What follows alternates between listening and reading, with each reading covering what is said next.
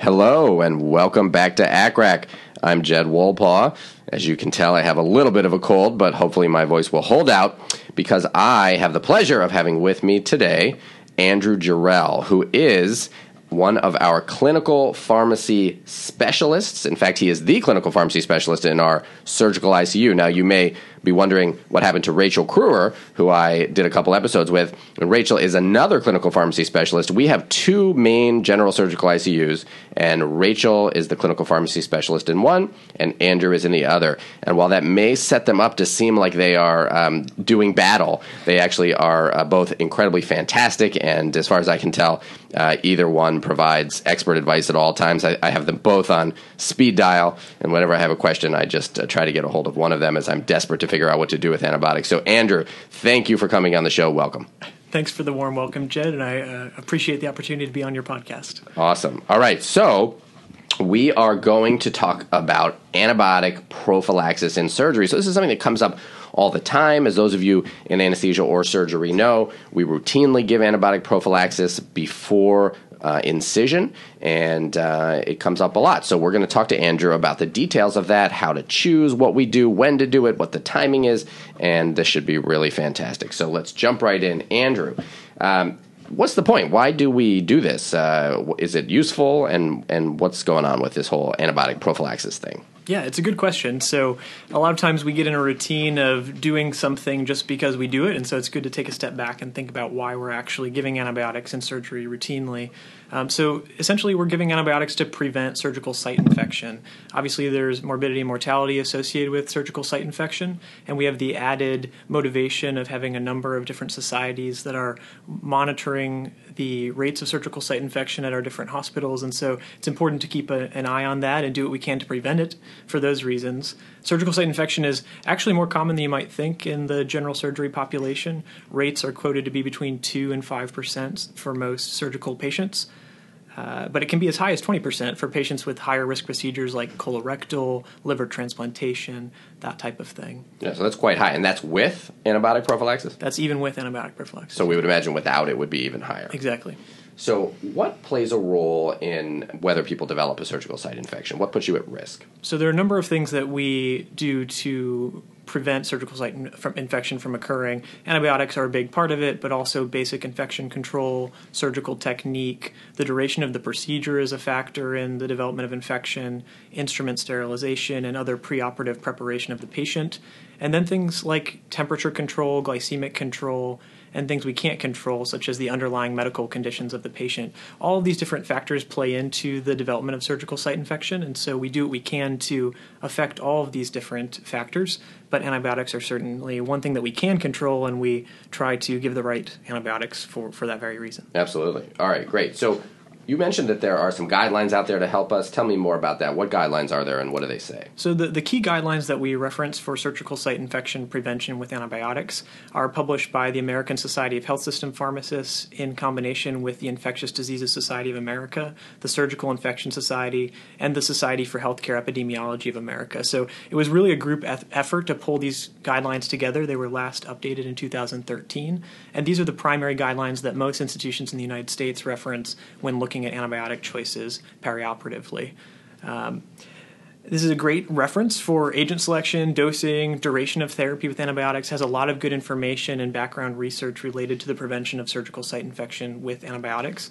One of the key points that the guidelines make is that while the guidelines are helpful in thinking about broad populations, the general population of general surgery patients, locally developed references that include thoughts about local antibiograms, surgical infection rates at your institution. Those things are really preferred um, to guide therapy at your specific institution. So while these guidelines are a good framework for developing your own guidelines at an institution, those institution specific guidelines are really the preference. Yeah, that sounds good. One of the big takeaways from the episode that Rachel and I did looking at bugs and drugs in the surgical ICU specifically was that while there are also guidelines, it's hard to say use this for this because not only are there institution specific antibiograms, but Sometimes Rachel was saying there's even unit specific antibiograms within one hospital, and so really important to find out what's going on locally. That's exactly right. We've even talked about as an institution here at Hopkins uh, having some ICU specific antibiograms. I think we'll be moving in that direction relatively soon. Uh, we're not not quite there yet. There are some institutions that are already doing this, and that's great information to have when you're talking about a very specific subpopulation of patients. Great. So let's move on and talk about the timing of antibiotic administration. This is a big deal. We are being watched and our charts are being audited to make sure that we give antibiotics within, I believe, and you'll correct me if I'm wrong, but I believe within one hour, but but before uh, surgical incision, uh, which is easy for something like Ancef, which we can push, and harder for something like Flagyl or uh, metronidazole, which we have to uh, drip in. Um, so it becomes a little issue with timing. Vancomycin is even a more difficult one at times because of how long it takes to go in. So, Andrew, tell me about timing. How important is it, and what do we do with those medications like vancomycin if we have to use them that we can't give quickly? Yeah, great question. So timing is, is a key factor. The, the core idea here is that the antibiotic needs to be present in the skin at the time of the incision. And so, for that to happen, two things has, have to happen. The antibiotic has to actually be given, and then the antibiotic has to have time to penetrate into the skin. So, fortunately, we know with cephalosporins that for most cephalosporins, we're able to give them IV push, and so that allows us to quickly administer the antibiotics. The timing doesn't uh, t- turn out to be an issue for, for, in that case. And the other advantage to cephalosporins is that they very quickly distribute into the skin. Um, and so, from both an administration and a distribution standpoint, cephalosporins are ideal. Some of the other drugs you mentioned, metronidazole, are fluoroquinolones like ciprofloxacin, vancomycin. These drugs require a longer infusion time uh, typically. And so, typically, you're looking at a 60 minute infusion time for those medications. The guidelines recommended starting administration of those medications as much as 120 minutes before incision time. That's not always practical, and fortunately, there's a little bit of evidence that suggests that as long as 50% of those medications are administered at the time of the incision, there's enough to be adequately concentrated in the skin. And so, probably starting those infusions as close as 30 minutes prior to incision is okay. We actually recommend that in our institutional guidelines but know that you'll, you'll see a variety of different recommendations in terms of uh, when those should actually finish being given. Uh, but, but si- within 60 minutes of the incision is the goal for, for all drugs. Okay, great. So let me ask you a few questions. So one is, I think this is an important point that, that you mentioned, which is that the goal is actually to get the antibiotic concentrated in the skin, not to have it in the blood, so that if the bacteria gets in the blood, it then encounters the antibiotic. You actually want the antibiotic to make it into the skin itself, out of the blood. Exactly. So most surgical site infections are really in that soft tissue on on the uh, at the skin level, and so thinking about where the infection is most likely to occur on the skin, you want to make sure that the drug is adequately concentrated there. When we give things IV, they're immediately at an adequate concentration to prevent infection in the blood, uh, but as far as distribution into skin and other organs, that takes a little bit more time for some medications. Okay, so Ancef and other cephalosporins, you said, and you know I, I always try to remember not to use trade names because I have had, I think I mentioned on a prior episode, uh, people in other countries have said to me, I, you know, I don't know what, for example, Versed is because it's not called Versed in Germany, for example. And so um, Ancef is actually cefazolin, is that right? That's right. Okay, so I'm, I'm going to do my best. Cefazolin. So cefazolin and other cephalosporins uh, you said very fast. They they can be pushed, uh, IV push, and then they uh, distribute to the skin very fast. So, are we okay if we give it one minute before incision, or or what what is the ideal length of time? So there's a mix of data out there, but some studies suggest that as soon as a minute to two minutes prior to incision, cephalosporins are able to adequately distribute into the skin. And so, realistically, for cephalosporins, you really can push it immediately prior to the incision and ex- expect that uh, you have an adequate concentration. There isn't as much data for things like vancomycin and metronidazole, and so that's part of the reason, in addition to the longer infusion time, that we give some additional time up front to administer the drug. But for cephalosporins, you really can administer it immediately before the incision. Now, let's say at a hypothetical hospital, there was a uh, practice of routinely starting the metronidazole or the vancomycin, uh, you know, sort of five minutes before incision, we would think probably we were not getting adequate coverage. That's right. And so, really, those need to be started in the preoperative area if you're going to effectively get them in. Exactly. All right, great. So, what about dosing? Uh, you know, it's it's interesting. I um, believe, and I could be wrong, but I'm pretty sure that when I was a resident, which wasn't that long ago, we gave one gram of cefazolin uh, as the basic for a normal weight person, and now we give two. So is that? Uh, I'm interested to hear. Is, am I right? First of all, or am I remembering incorrectly? And um, was that did that change happen due to kind of resistance, or or we just have new data suggesting a higher dose is better? And then just tell me in general, kind of what do we think about when we think about dosing? Yeah, so I, I love this stuff. I, I, think that pharmacokinetics are really interesting, particularly in the surgical population, and kind of geek out on that a little bit. Uh, but you're right. Very recently, and still at, at many institutions, cefazolin is, is likely frequently given as a one gram dose preoperatively. And in all honesty, for most patients, that's probably enough of a dose to achieve adequate therapeutic effect in the skin. But the problem is, in some of these surgical patients in particular, we ha- we see a lot of larger volumes of distribution. So the larger volume distribution can occur for a few reasons in surgery. Volume resuscitation increases volume distribution. The inflammation related to surgery increases volume distribution.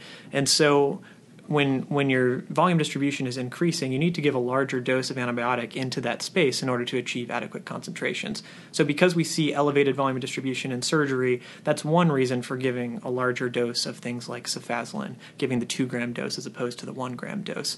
Now, the other thing that plays into this thought process is the very forgiving nature of the pharmacokinetics of beta lactams. So when I say that, I'm I'm, think, I'm talking about the therapeutic index or therapeutic window between where the drug begins to be effective and where it becomes toxic. So with beta lactams, who are penicillins, cephalosporins, carbapenems.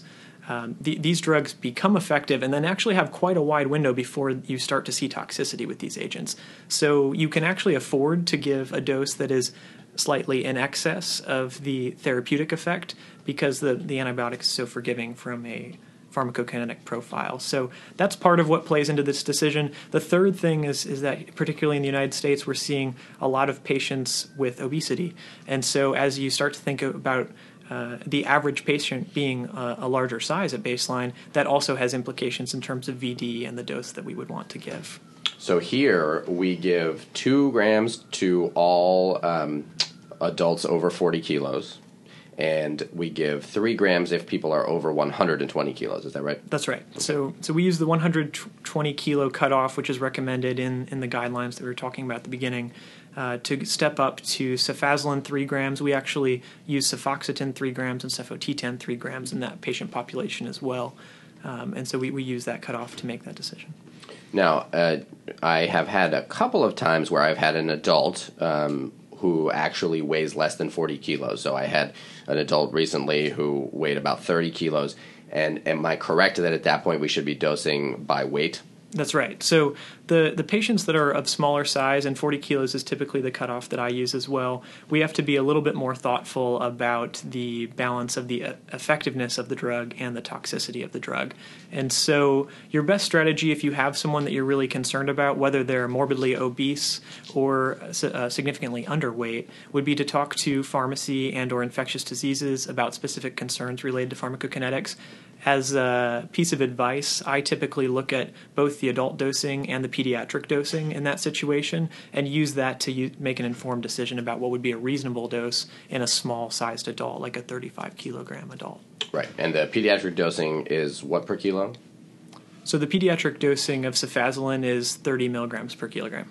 Okay. So in general, uh, for anyone under 40 kilos or so, you could theoretically either use the pediatric dosing or, like you said, talk to your pharmacist and try to figure out the best dose. That's right. It's certainly going to be rare to have an adult less than uh, 40 kilos.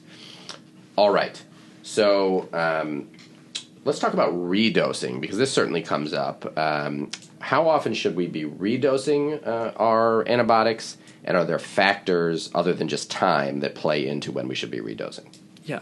So, the most significant consideration when you're thinking about redosing an antibiotic is the antibiotic half life. And so, if, if the half life is relatively short, on the order of an hour or two, that's a drug that's going to require more frequent dosing.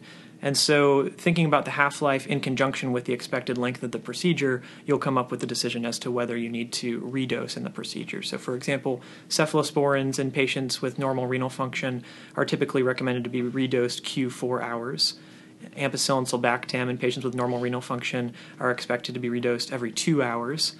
Um, most other drugs won't require redosing just because of the longer half life. So, vancomycin has a long half life, so redosing isn't typically necessary. However, vancomycin being used in a very long procedure, greater than eight hours, you would want to consider uh, redosing it in that situation.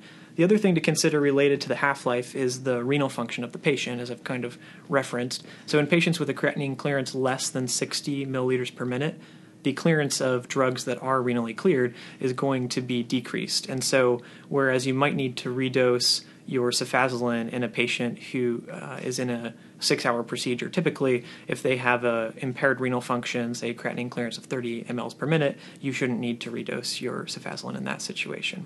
Great. All right, so that's really helpful. And I would imagine if you have someone with poor renal function, it might be worthwhile talking to a pharmacist beforehand to try to kind of figure out if it is going to be, let's say, a 12 hour procedure, do I need to redose my cefazolin, and if so, when? I would agree, but I'm a little biased. Yeah, absolutely. Well, I, I will certainly be calling you the next time I have that situation. All right. What about blood loss? Uh, we this comes up a lot where. Uh, you know, there's a lot of blood loss, maybe even an entire blood volume, and we think about redosing antibiotics due to the fact that we kind of assume the antibiotic that was in the blood is now no longer there because we've replaced the blood with uh, with blood that we've given. So, when do we think about redosing antibiotics in the setting of blood loss? So, blood loss is the other real consideration in the operating room. The recommendations in the guidelines would be to redose for an estimated blood loss greater than 1500 mLs. There's a variety of different pieces of evidence out there that would suggest one cutoff or another, but that's probably a reasonable cutoff based on the data that exist, and uh, obviously that's the one that's been recommended in the guidelines, and so we use that institutionally here as well and so that would be regardless of the antibiotic. So even if you gave vancomycin and an hour later you'd lost two liters of blood, you're going to give vancomycin again. Yes. So in that situation, we would actually typically redose with a half dose of vancomycin. Um, with cefazolin, with ciprofloxacin, with any of our cephalosporins, really, we would give another full dose. Um, the the factor to consider here is to think about the volume of distribution of the drug that you're talking about. Drugs with smaller volumes of distribution will concentrate more in the blood, and so you would expect to lose more drug if you're losing more blood. Uh, vancomycin is a drug that has moderate volume distribution, so a fair amount of it stays in the blood, a fair amount of it goes elsewhere, and so that's the rationale for the partial redosing of vancomycin. Great, and then what about renal function in this setting? Do you still redose after uh, 1500 of blood loss or more, uh, despite poor renal function? Our recommendation would be yes. There is not a clear recommendation in the guidelines for that. And so it's more of a patient specific approach. Again, this is another area where if you had a specific concern related to a patient, I would think about two things. One would be think about consulting your pharmacist, and the other would be to think about the drug that you're talking about. And if it's a very forgiving drug like a cephalosporin, go ahead and give your full redose. Don't worry about the renal function in that situation. If we're talking about something like gentamicin or vancomycin, where you're more concerned about associated toxicity, toxicities, then it would be a good idea to, to reach out to a pharmacist or an infectious disease provider to get more information. Great.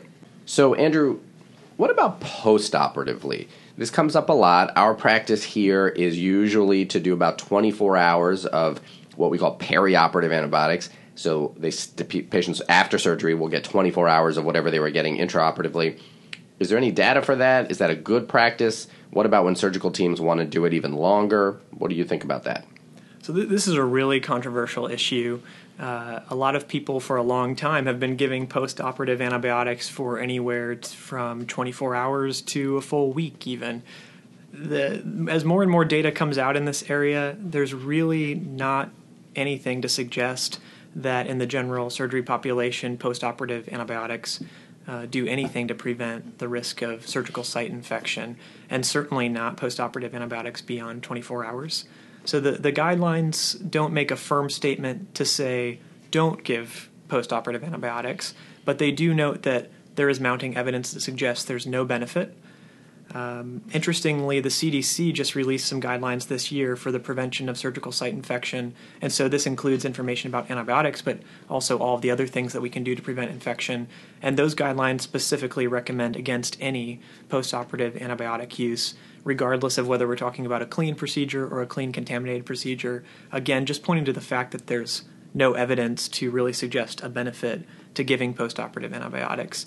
If, if you do decide to use them, uh, in, in most cases, post op antibiotics should be limited to less than 24 hours post op. Um, but as I suggested, I, I think we're going to be seeing less and less postoperative antibiotic use as more people are on board with the evidence that exists. Great.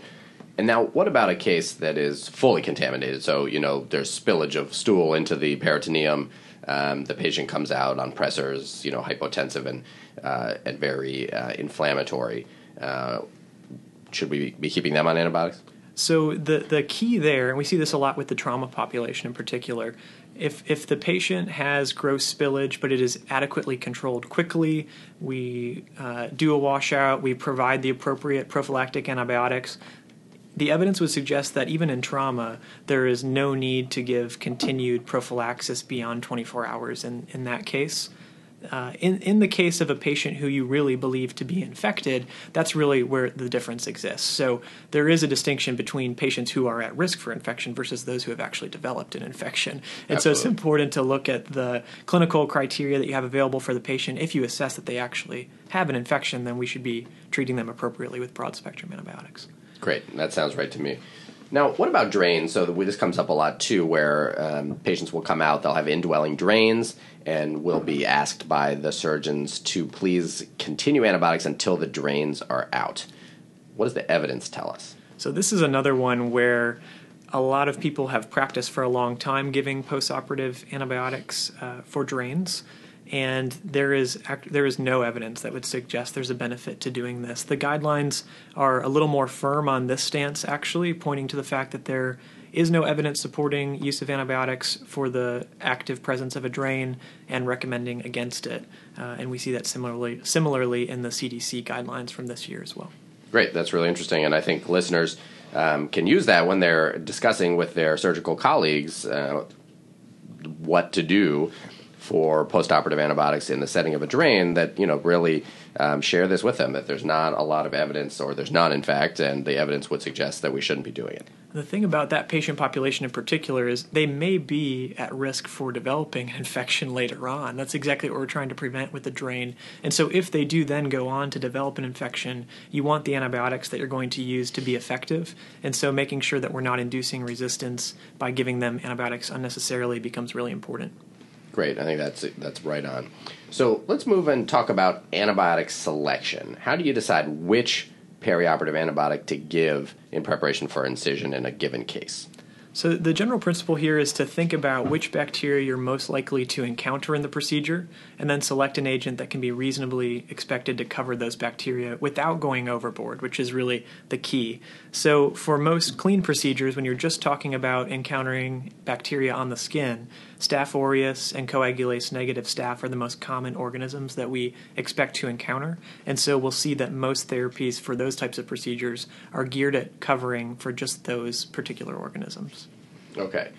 Um, and why? Let's say, well, you know, okay, Andrew, I hear you, but you know, there's a small chance of something else. So why don't we just go big with everybody? Why don't we put everybody on vancomycin meropenem before we make incision? Yeah, so we talk about this in the SICU all the time. Uh, you know, if we wanted to cover everyone completely, then we would start everyone on meropenem, linezolid, and amphotericin when they hit the operating room. But the obvious problems there are, are one, resistance. So we're introducing patients to a variety of medications that they can then uh, begin to develop resist- resistance to, or rather, their bacteria will begin to develop resistance to. And the other side of that is adverse effects are real. So I think this kind of gets under discussed in the discussion about appropriate antibi- antibiotic use. We talk a lot about resistance, but not as much about adverse effects. But a lot of these drugs have serious consequences to their use. So thinking about the development of Clostridium difficile infection, allergic reactions to antibiotics, renal injury, which is becoming more and more of a hot topic, even with things like mm-hmm. piperacillin tazobactam. We see QTC prolongation with some of these. So there are a lot of real consequences to using these drugs. And so we have to balance the need for prevention of infection with the concern for resistance and possibility of adverse effects. All right. Great. Now, you mentioned before that, you know, there's institution specific guidelines, and that's certainly what people should refer to. But give me some general guidance uh, maybe just kind of based on what we do here of what we would select for a given procedure and, and how we would decide. So, when we're talking about clean procedures where we're really only encountering bacteria on the skin, so thinking about cardiac cases, most orthopedic cases, vascular surgery, neurosurgery in most cases, you're really just thinking about those Staphylococcus species, so Staph aureus and coag negative staph. So, those bacteria live on the skin, and we need to make sure that we prevent them from in- infecting the skin once the incision is made.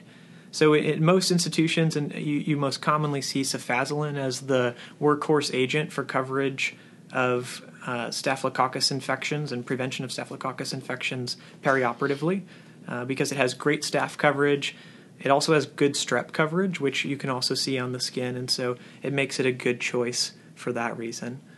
Um, when we think about patients who are undergoing a clean procedure but have severe beta lactam allergy. So, when we talk about severe allergies, we're talking about hives, anaphylaxis mostly. In those patients, clindamycin and sometimes vancomycin would be the agent to replace cefazolin. Both of those agents still have decent coverage of staphylococcus at most institutions, and um, and even some coverage of streptococcus as well. And so those tend to be our, our main agents. I would say clindamycin being more common than than vancomycin when we start talking about uh, GI and biliary procedures, you still need to cover for staphylococcus on the skin, but then we're also encountering some additional bacteria when you enter the duodenum, for example. So, gram negative rods and anaerobic bacteria start to become more of a consideration for these procedures. And so, in addition to covering the staph with typically cefazolin still, we recommend using metronidazole as our uh, agent to provide anaerobic coverage. So remembering that cefazolin, while it does have good gram, gram positive coverage for those basic gram positives, it also has decent gram negative coverage for community acquired Klebsiella and, and some of the other gram negative rods that we expect to encounter in the GI tract, E. coli, and that type of thing. And so cefazolin can really do a lot to um, to provide the full coverage that we need for GI and biliary procedures. Um, as, as, an aside, we, we used to use cefoxitin and cefotetan a lot for uh, prevention of infection and, and perioperatively. Right, and I remember that. So we've recently switched to cefazolin and metronidazole. This was motivated by a few things. Drug shortages have been an issue, and so we really just couldn't get our hands on cefoxitin, cefotetan consistently.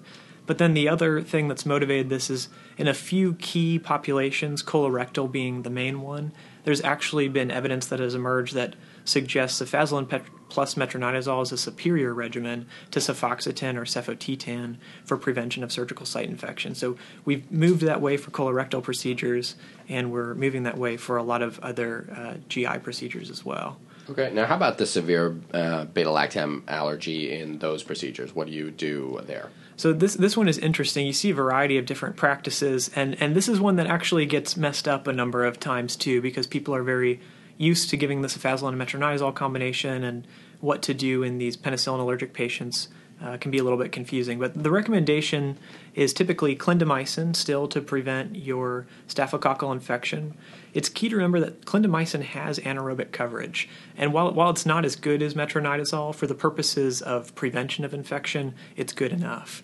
Um, and so sometimes you'll see combinations such as clindamycin plus metronidazole that's really going overboard on anaerobic coverage. And the real problem with a regimen like that is that you have no gram negative coverage. Um, and so, uh, what we what we recommend uh, for these patients with severe beta lactam allergy is clindamycin plus either an aminoglycoside or fluoroquinolone. Both are reasonable choices. The main thing that, that drives the decision for most patients is their renal function and level of concern for using aminoglycoside. Okay, and then what about uh, a clean contaminated case? So, for our clean contaminated cases, we're still concerned about staph, we're still concerned about strep, and then when you're thinking about the head in particular, oral anaerobes become a concern. So the non-B. frag Bacteroides, Peptostreptococcus, Prevotella, um, those are the key organisms that we're trying to cover from an oral anaerobe standpoint. And so the, the recommendation here is a, a, number of different things. We can still use cefazolin and metronidazole. That that will provide the coverage that you need of those organisms. Another option is ampicillin sulbactam. That provides good anaerobic coverage in addition to good gram positive and basic gram negative coverage. And then on the in the patient who is penicillin allergic, clindamycin will provide adequate coverage of all of those things. Great. All right. So we mentioned in there you were talking about the differences based on allergies. So tell me a little bit more about allergies. We talked about this a little with Rachel too, but what do we? Or is, does anybody who says I have an allergy to penicillin we should avoid it, or how do we think about that? So the decision to use a beta lactam is uh, largely predicated on how severe their reaction to uh, previous beta lactam was. And so we think about anaphylaxis as our absolute contraindication to using a beta lactam, and particularly a penicillin, um, prophylactically. Um, hives are a, a, along a similar severity as anaphylaxis, but not necessarily a complete contraindication to using a beta lactam. Might be more willing to think about uh, a cephalosporin in somebody who's had a penicillin reaction with hives in the past. Although in the, in the perioperative uh, area, we often don't have the full history that we want, and so personally, if I see a hives history, I would treat that as anaphylaxis and just avoid a cephalosporin in that case. Um, and so, in, in, those cases, clindamycin is typically going to be your replacement. The, the key here is really getting a good history. You know, when we when we have the opportunity to do a clear pre-op history of the patient, that really can be helpful in providing the information we need about the drug that the patient reacted to specifically, and then what their specific reaction was. Um, that's helpful not only in the perioperative period, but thinking about the potential for developing infection down the line because we know that 2 to 5% of patients will go on to develop infection. It's really key to have that thorough history that helps us know is it safe to use piperacillin tazobactam? Is it safe to use cefepime or meropenem in a patient who's had a previous reaction? Great, that's really helpful. So let's talk about we do a lot. I'm sure a lot of hospitals do. We certainly do nasal testing to find out if patients are colonized with MRSA. If they are, do we do anything differently? So there are a variety of different ways to handle this. Um, some institutions actually use bacitracin as a way of decolonizing a patient with MRSA who has a history of MRSA. Um, other institutions opt for completely different antibiotic coverage that would include MRSA, and still other institutions would opt for antibiotic coverage just in specific situations. So, our practice here, at least, is to use coverage for MRSA, which is typically vancomycin, eh, specifically in the patients who are at higher risk for a infection with MRSA. So if the patient has MRSA colonization and is also having hardware being placed, so think about spinal uh, fusion patients, total joint replacement patients, patients who are undergoing a VAD insertion, those patients who we'd be really concerned about the possibility of that hardware getting infected with MRSA, we go ahead and prophylax them with vancomycin in addition to cefazolin uh, for their perioperative prophylaxis. Great. All right. So, Andrew, what comes up from time to time is a patient who is already on antibiotics and they come to the OR for an operation. And the question is, what do we do with them? Do we just keep them on what they're on? Do we redose what they're on? Or do we give them something new? So it's important to be thoughtful about what they were getting preoperatively. So if the patient has an active infection and they're already on piperacillin tazobactam, for example, that has great staph coverage, great gram-negative coverage, great anaerobic coverage. And so, really, regardless of what procedure you're doing, PIP-Tazo is going to provide great coverage um, apart from covering MRSA. And so, in, in, that patient population who's already getting an active antibiotic that is effective for the bacteria you're concerned about in the procedure, you would not need to give perioperative antibiotics with cefazolin or vancomycin or anything like that. The key, however, is to make sure that the timing of your treatment antibiotics is still adequate um, relative to the, the incision time. So you want to retime active antibiotics to be given within that one hour prior to surgery still. And so with most, most things that are given Q6 hours, Q4 hours, that's relatively easy to do. It can be a little bit trickier if you're talking about vancomycin, which might only be given once a day. And so the recommendation typically with vancomycin is if you are within eight hours of the previous dose, then you don't need to redose vancomycin in that case. If it's been more than eight hours since the previous dose, then go ahead and redose with a half dose of vancomycin to ensure adequate concentrations at the time of the operation. Great. And so let's say I have somebody who's on Pip-Tazo, piperacillin tazobactam, or Zosyn, and they are on Q6 hour dosing. They got a dose two hours ago. Now they come to the operating room. Should I give them a new dose? So in, in that patient, I would be comfortable giving them a new dose. You would probably get a variety of recommendations, in all honesty, about how to handle that. But because Pip-Tazo is, again, forgiving from a therapeutic index standpoint, I would go ahead and give another dose so that you're ensuring adequate, adequate concentration. The exception might be in a patient with really poor renal function who are just doing Q8 hour dosing of Pip-Tazo. I might have a different thought in that specific patient, but most of the time, yes, you could go ahead and give another dose then. Okay, great. Let's move on to trauma. What do we do about antibiotic prophylaxis in trauma patients? So, trauma is, is an interesting category because, in, in most ways, it's similar to general surgery prophylaxis, but there are a couple key differences. Uh, so, there, there, are two main groups of injuries that I think about as requiring special thought regarding their prophylaxis. One is penetrating abdominal injury, and so there are guidelines about antibiotic prophylaxis in penetrating abdominal injury from EAST, uh, the Eastern Association for the Surgery of Trauma. And so the, the, key thought with penetrating abdominal injury is that you need to assume bowel perforation has occurred until proven otherwise. So if someone presents with a knife stab wound to the abdomen and it is of sufficient depth to be concerned about perforation of, of a bowel, you want to make sure that you're covering not just for the staph on the skin, but also for the gram negatives and the anaerobes that would be in the bowel, just as you would if you were doing a normal operation on the bowel. So the recommendation here is to give a dose of cefazolin plus metronidazole or cefoxitin or cefotetan. We use the cefazolin metronidazole combination here in our trauma bay. Uh, we give that on presentation in the trauma bay, or if they're moving quickly to the OR, we give it when they arrive in the OR. Um, and so that, that's that's the recommendation as the initial approach.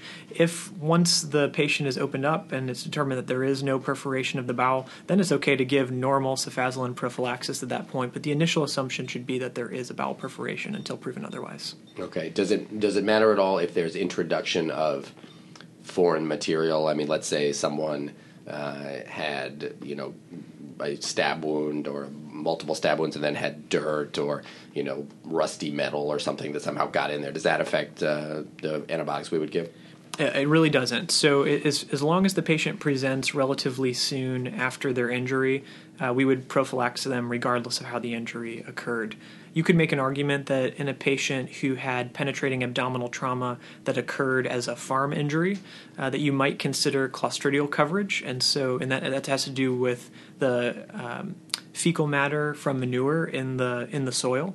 And so in those patients, if you have a regimen like cefazolin that doesn't provide good clostridial coverage, we would actually consider adding penicillin for that. That's not something you'd find in the guidelines, but that's more of a, a thoughtful approach to the type of injury. In most cases, you're not going to have to do anything special based on uh, how exactly the penetrating injury occurred. Great, that's really interesting. So now, what about a patient who comes in with penetrating abdominal trauma and ends up uh, having their abdomen remain open? Do they need to stay on antibiotics? So this is another really controversial area. The data really doesn't provide much information as to what is the right choice here, and so a uh, variety of ways to think about it. In general, I would say there is not a need to provide antibiotic coverage to those patients.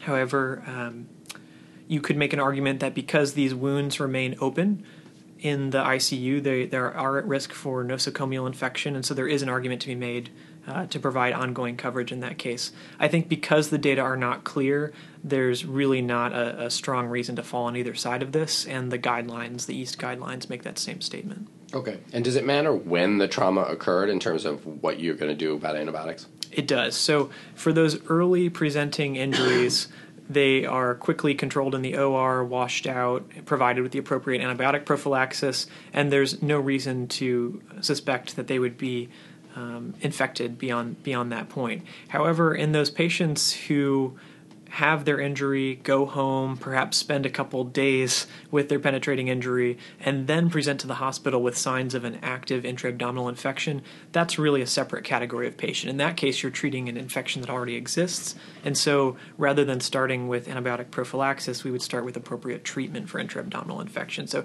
it is important to make that distinction because we do occasionally see these patients who present much later after their injuries. Great. Now, how about open fractures? We hear about this a lot. Open fracture definitely needs antibiotics. How do we decide if they do, and if so, what to use? So, open fracture is an area where there's really been a fair amount of research, and it's an interesting topic. The decisions surrounding antibiotic choice in open fracture have everything to do with the severity of the injury. So, open fractures fall under the Gustilo type classification for severity. Um, and so, an orthopedic surgeon typically provides the Gustilo type class for the uh, injury that the patient presents with. However, you can reasonably do an assessment of the Gustilo class yourself by simply looking at the size of the wound and the extensiveness of the soft tissue injury. So, Gustilo types vary between types 1 up to types 3. From an antibiotic treatment decision standpoint, you really just have to differentiate between what is type 3 and what is not type 3. So, types 1 and 2 are both injuries that involve a wound that is less than 10 centimeters and they have non extensive soft tissue injury, which really isn't defined clearly, but uh, the, the injury is, is non extensive. So, with, with this type of injury, you only need to provide cefazolin as your antibiotic coverage. And again, you're just thinking about the staphylococcus and possibly streptococcus that is on the skin. In patients with severe beta lactam allergy, we would switch from cefazolin to clindamycin, as we previously discussed. Now, the interesting thing is that research suggests in type 3 injury there is an increased incidence of gram negative infection. And so this doesn't make a lot of sense at first glance, especially in light of everything we've been talking about with think about what bacteria you're encountering on the way to do your surgery or in a given injury. Where would a gram negative really become involved in an open fracture? So the, the postulation here is really that in these patients with type 3 injury, because it takes a longer amount of time to do the full repair of the wound, the wound may remain open in the hospital for a number of days, they become exposed to these nosocomial bugs. And so we, we see this higher incidence of gram negative infection in type 3 injury, mainly because uh, these patients have their wounds open for a longer amount of time. So, the type 3 injury, just to make sure we've defined it, is a wound that's greater than 10 centimeters or has extensive soft tissue injury. And so, in, in these cases, because of the higher incidence of gram negative infection, there's some research that suggests adding gentamicin actually significantly reduces the development of surgical site infection as compared to regimens such as cefazolin by itself. Great. So, we're going to add gentamicin to either cefazolin or clindamycin for a type 3. And then, any difference in the duration of therapy? So for types 1 and 2, our duration can be limited to 24 hours post op, so very similar to all other procedures. For type 3, the suggestion from the EAST guidelines for open fracture is to prophylax for either 72 hours post op or 24 hours post full closure of the wound. It's not really definitive in the guidelines which you should choose between those two if, if both apply. Um, I, I, think based on the mechanism for how we think these become infected by remaining open, we tend to follow the 24 hour post closure rule. So once the wound is closed, we begin the count on how long antibiotics are going to stay on. Great. And then, as you mentioned, if you think it's farm related, or if it is farm related, you would then add penicillin. If you were only on cefazolin, if you were on clindamycin, you would not need to add penicillin. That's right, and that's because clindamycin has adequate coverage of Clostridium by itself. Great. All right. What about penetrating head trauma? Is that any different?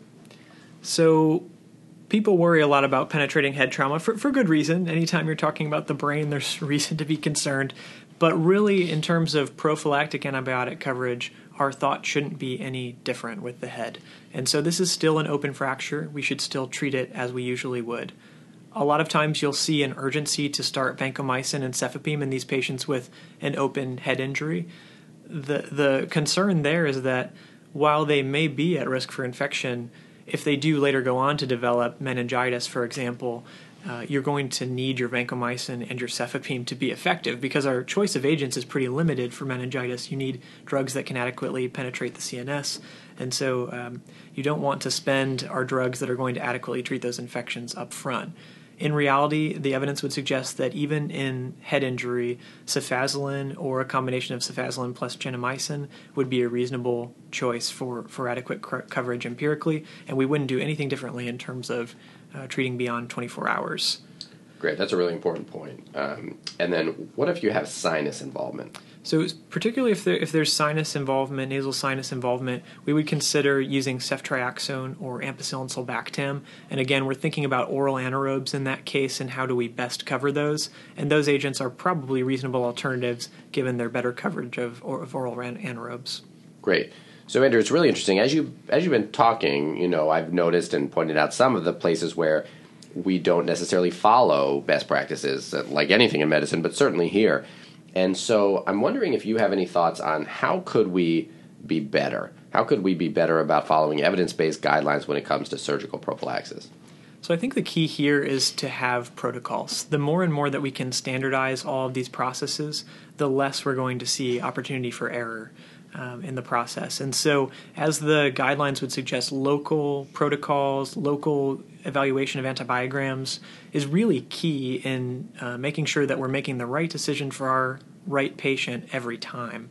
Um, and so, I, we really encourage a lot of development of institutional charts and guidelines that are easily available to clinicians at the point of decision. So, thinking about things like antibiotic guidelines posted in the OR or by automated dispensing cabinets, um, antibiotics guidelines that are widely available, perhaps built into your electronic medical record. You really want to make these tools available for clinician, clinicians at the point that they're going to be using them, and using your own institutional information to develop these guidelines is, is key. Yeah, I couldn't agree more. And I think when you are working on developing those guidelines, you want to make sure you bring in your surgical colleagues, right? You want everybody at the table. You want your pharmacists, of course, you want your anesthesiologist, you want your surgeons, you want your infectious disease docs, but you really want everybody there because it's a lot easier to say to a surgeon, hey, you know, we actually aren't going to continue those antibiotics because the drain's in, and that's what your group decided they wanted, right? That's a little more effective than saying, I don't want to continue it because that's what the evidence says, and the surgeon says, Well, I've been doing it that way for 40 years, so I think we're going to keep doing it. It's nice to be able to say, you know, it's not just me, it's the whole group here, including all your colleagues who felt like the evidence was pretty clear here. I absolutely agree. As with many things in medicine, that, that collaborative approach is really important. Um, a, to make the right decision in the first place, but also to have buy in from all of the key parties. And so I, I completely agree. This should be a team effort with all the different involved specialties playing a role in the decision making. Great. Andrew, any last things that we didn't cover before we wrap up? I think we covered it pretty well. Thanks again for the opportunity to be on here, Jed. Thanks for coming on the show. All right, that was fantastic. Andrew is really just an amazing pharmacist. And, you know, I can't tell you how valuable it is to have Andrew or in our other unit, Rachel, rounding with us. And they do, they actually join us on rounds it's incredibly valuable. If you work in an ICU and you don't have a pharmacist joining you on rounds, I would urge you to really uh, see if you can get them. If you have a pharmacist, see if you can convince them to round with you. It's really, really helpful to have them and their input uh, as part of the team. All right, that is it for today. Go check out the website, accrac.com, A-C-C-R-A-C.com. You can see this episode and all the others. You can leave a comment that anyone can see so we can all learn from your experience and tell us, what do you do at your institution? Do you use one gram of cefazolin or two? Do you have a pharmacist round with you or not? What differs that you think is important for everyone to know? Of course, you can also get a hold of me at accrac at accrac.com. And if you are a fan of the show, please consider going to iTunes, finding the show, and leaving a comment and a rating. It's really helpful for other people who are looking for an anesthesia or critical care related podcast to find this one in their search results.